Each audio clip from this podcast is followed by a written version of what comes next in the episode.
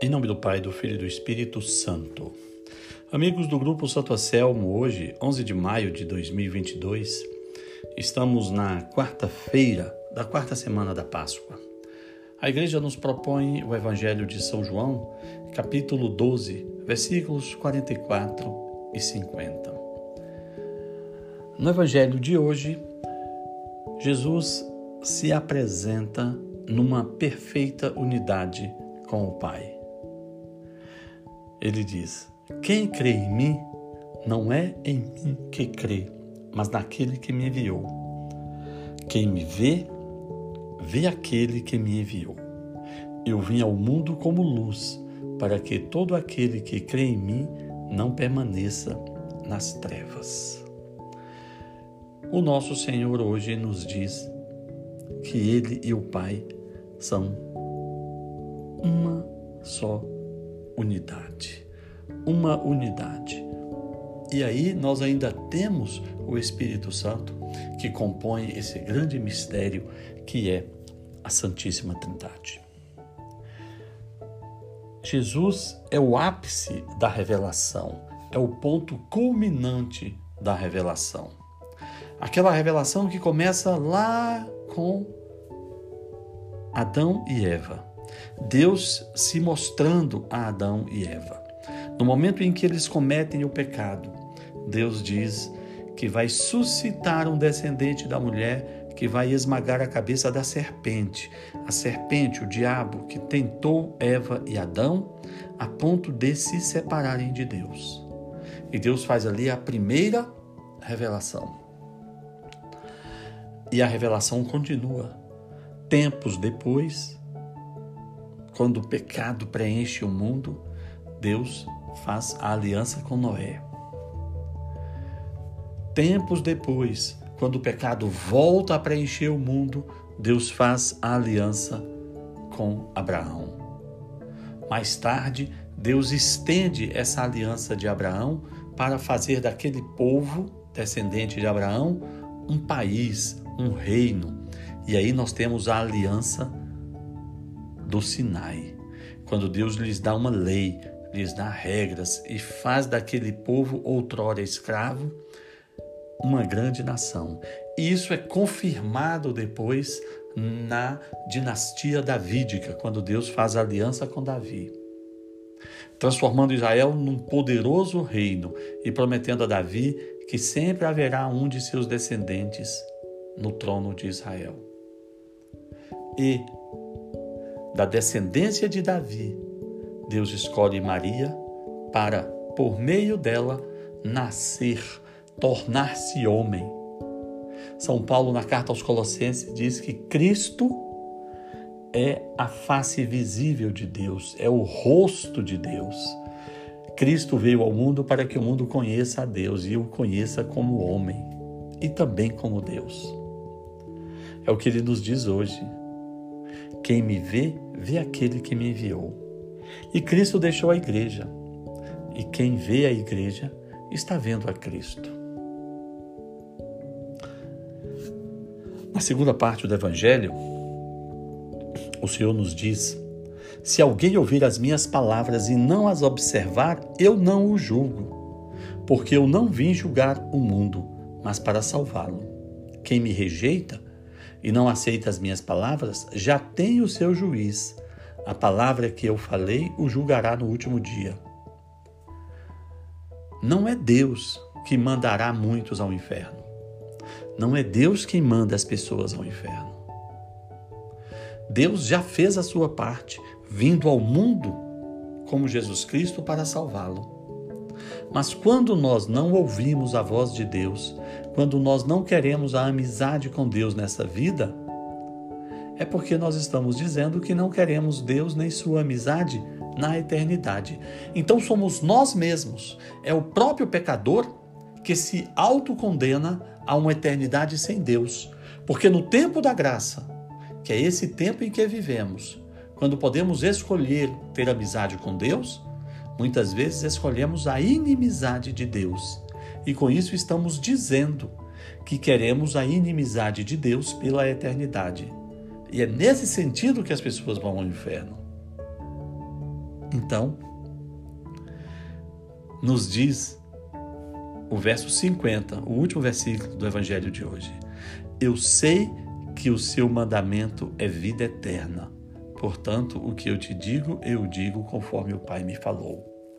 Deus chama você hoje, chama a mim hoje, para nos arrependermos do nosso pecado, termos amizade com Ele e assim selarmos o nosso desejo de amizade eterna com Deus no mundo vindouro. Que Deus nos abençoe em nome do Pai, do Filho e do Espírito Santo. Amém.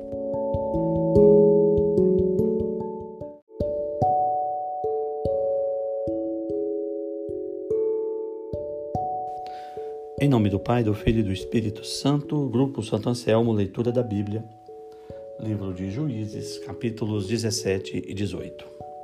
Juízes, capítulo 17, o santuário particular de Micas. Havia um homem na montanha de Efraim que se chamava Miqueias. Disse ele à sua mãe: Os mil e cem ciclos de prata que te foram tirados, e a propósito dos quais pronunciaste maldição, e mesmo tu me disseste: Esse dinheiro aqui está, fui eu quem o tirou. Sua mãe disse: Seja o meu filho bendito de Yahvé. Ele restituiu os mil e cem ciclos à sua mãe, que disse: Eu havia dedicado esse dinheiro a Yahvé de minha própria mão, a meu filho, para fazer uma imagem de escultura, um ídolo de metal fundido, mas agora quero dá-lo novamente a ti. Ele, porém, entregou o dinheiro à sua mãe.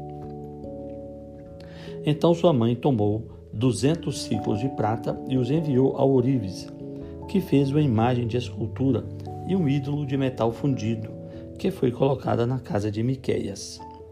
Este homem, Micas, tinha uma casa de Deus. Ele fez um éfode e terafim e deu a investidura a um dos seus filhos, que veio a ser seu sacerdote. Nesse tempo não havia rei em Israel, e cada qual fazia o que lhe parecia correto. Havia um jovem de Belém, em Judá, do clã de Judá, que era levita e residia ali como estrangeiro. Esse homem deixou a cidade de Belém, em Judá, para ir estabelecer-se como estrangeiro onde pudesse. No curso da sua viagem, chegou à montanha de Efraim, à casa de Micas. Micas lhe perguntou: De onde vem? Eu sou levita de Belém de Judá. Respondeu-lhe: Ando em viagem a fim de me estabelecer como estrangeiro onde puder. Fica comigo, disse Micas. Sê para mim pai e sacerdote, e te darei dez ciclos de prata por ano, roupa e alimento. O levita foi. O levita concordou em ficar com esse homem, e o jovem foi para ele como um de seus filhos.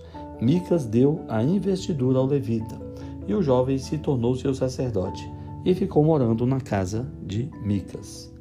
E agora disse Micas: Eu sei que Jeová me fará bem, porque tenho este levita como sacerdote. Capítulo 18 Os Danitas à procura de território. Nesse tempo não havia rei em Israel. Ora, a tribo de Dan procurava então um território onde habitar, porquanto até aquele dia ainda não lhe tinha sido designado território entre as tribos de Israel. Os danitas enviaram cinco homens de seu clã, valentes, de Saraá e de Etstaol, para conhecer a terra e explorá-la.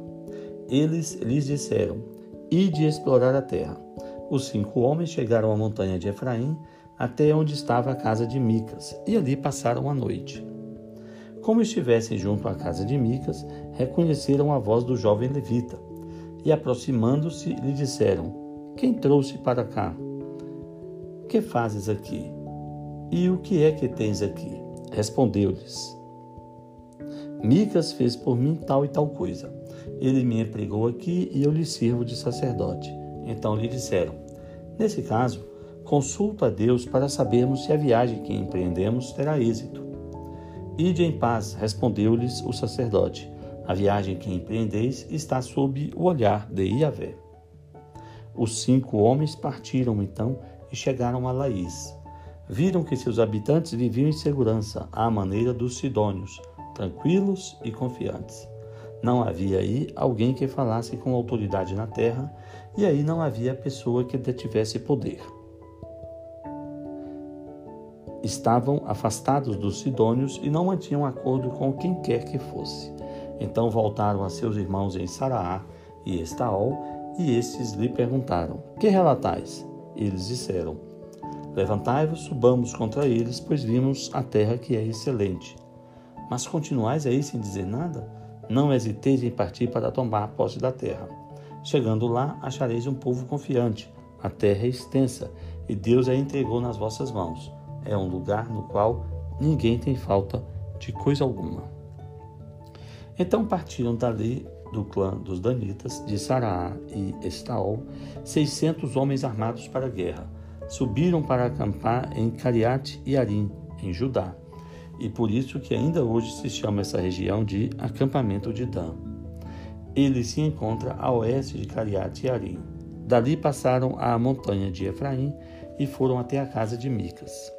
Ora, os cinco homens que tinham estado ali para reconhecimento da terra tornaram, tomaram a palavra e disseram aos seus irmãos: Sabeis que há aqui nestas casas um éfode e terafim, uma imagem de escultura e um ídolo de metal fundido?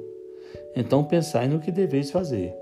Dando uma volta por ali, chegaram à casa do jovem levita, à casa de Micas, e o saudaram.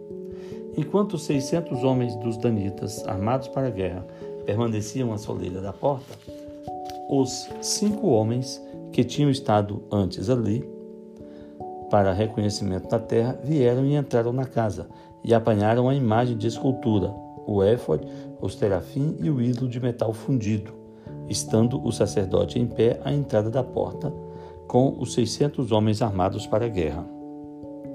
Eles, pois, tendo entrado na casa de Micas, apanharam a imagem de escultura, o éfode, os terafim e o ídolo de metal fundido. Mas o sacerdote lhes disse: Que estáis fazendo?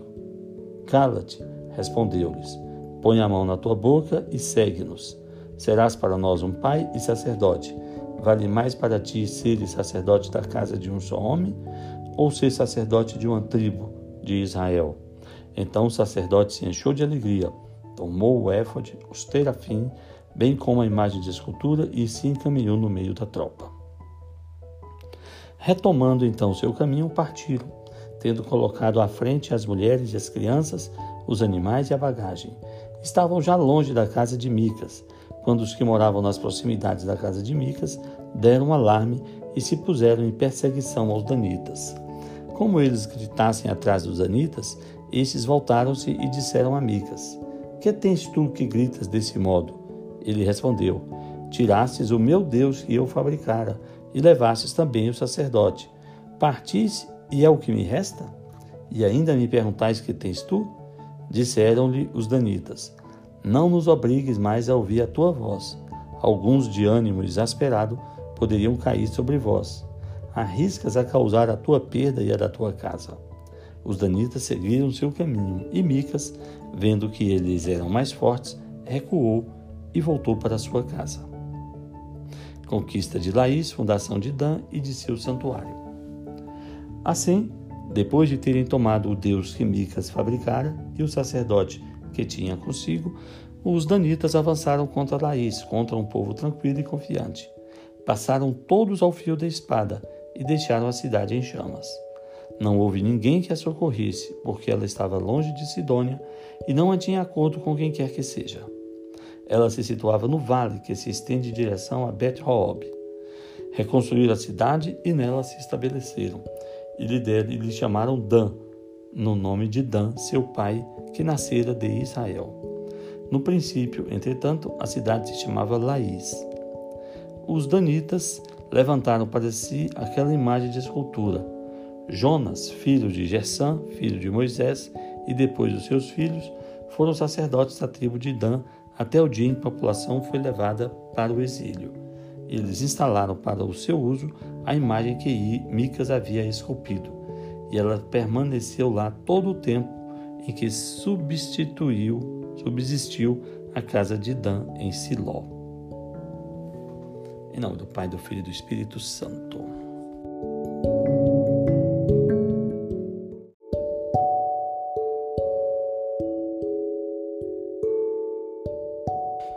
Em nome do Pai, do Filho e do Espírito Santo, Grupo Santo Anselmo, leitura do Catecismo, itens 456 a 460. Jesus Cristo foi concebido pelo poder do Espírito Santo, nasceu da Virgem Maria. O Filho de Deus se fez homem. Item 456, porque o Verbo se fez carne. Com o credo niceno-constantinopolitano, respondemos confessando e por nós homens e para nossa salvação, desceu dos céus e se encarnou pelo Espírito Santo no seio da Virgem Maria e se fez homem. Item 457. O Verbo se fez carne para nos salvar, reconciliando-nos com Deus. Foi ele que nos amou e enviou o seu Filho como oferenda de expiação pelos nossos pecados. O Pai enviou seu Filho como Salvador do mundo.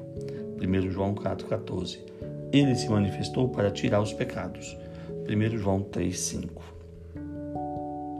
Citação de São Gregório de Nissa, Horácio Catequética. Doente, nossa natureza precisava ser curada.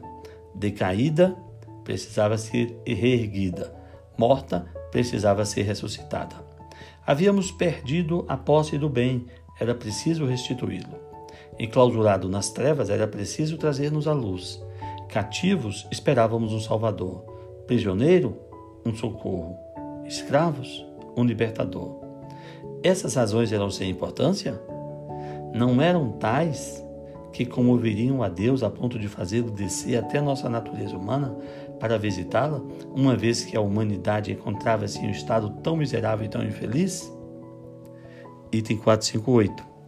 O Verbo se fez carne para que, assim, conhecêssemos o amor de Deus. Foi assim que o amor de Deus se manifestou entre nós. Deus enviou seu Filho único ao mundo para que tenhamos a vida por meio dele. 1 João 4,9 De fato, Deus amou o mundo tanto que deu seu Filho único para que todo aquele que nele crê não pereça, mas tenha vida eterna. João 3,16 Item 459 o Verbo se fez carne para ser nosso modelo de santidade. Tomai sobre vós o meu jugo e sede meus discípulos, nos chama o Senhor em Mateus 11, 29. E também diz em João 4, 6, 14, 6, Eu sou o caminho, a verdade e a vida. Ninguém vem ao Pai senão por mim. E em Marcos 9, 7, Escutai-o, ordena ele. De fato, ele é o modelo das bem-aventuranças e a norma da nova lei, por isso, João 15,12 vai dizer: Amai-vos uns aos outros, assim como eu vos amei. Esse amor implica a oferta efetiva de si mesmo em seu seguimento. Item 460. O Verbo se fez carne para nos tornar, como diz 2 Pedro 1,4, participantes da natureza divina. Essa é a razão pela qual o Verbo se fez homem, e o Filho de Deus, Filho do homem, para que o homem, entrando em comunhão com o Verbo e recebendo assim a filiação divina, se torne filho de Deus. Pois o Filho de Deus se fez homem para nos fazer Deus, nos ensina Santo Antanásio. Unigênitos dei filhos, suae divinitatis volens, nos esse participes natura nossa assumicit, ut homini Deus facera factus homo. O Filho de Deus, unigênito de Deus nos querendo participantes de sua divindade, assumiu nossa natureza, para que aquele que se fez homem fizesse dos homens como se fossem deuses. Que beleza! A morte de Cristo, a vinda de Cristo, a sua paixão e morte na cruz, trouxe a divindade para a nossa humanidade. Que Deus nos abençoe.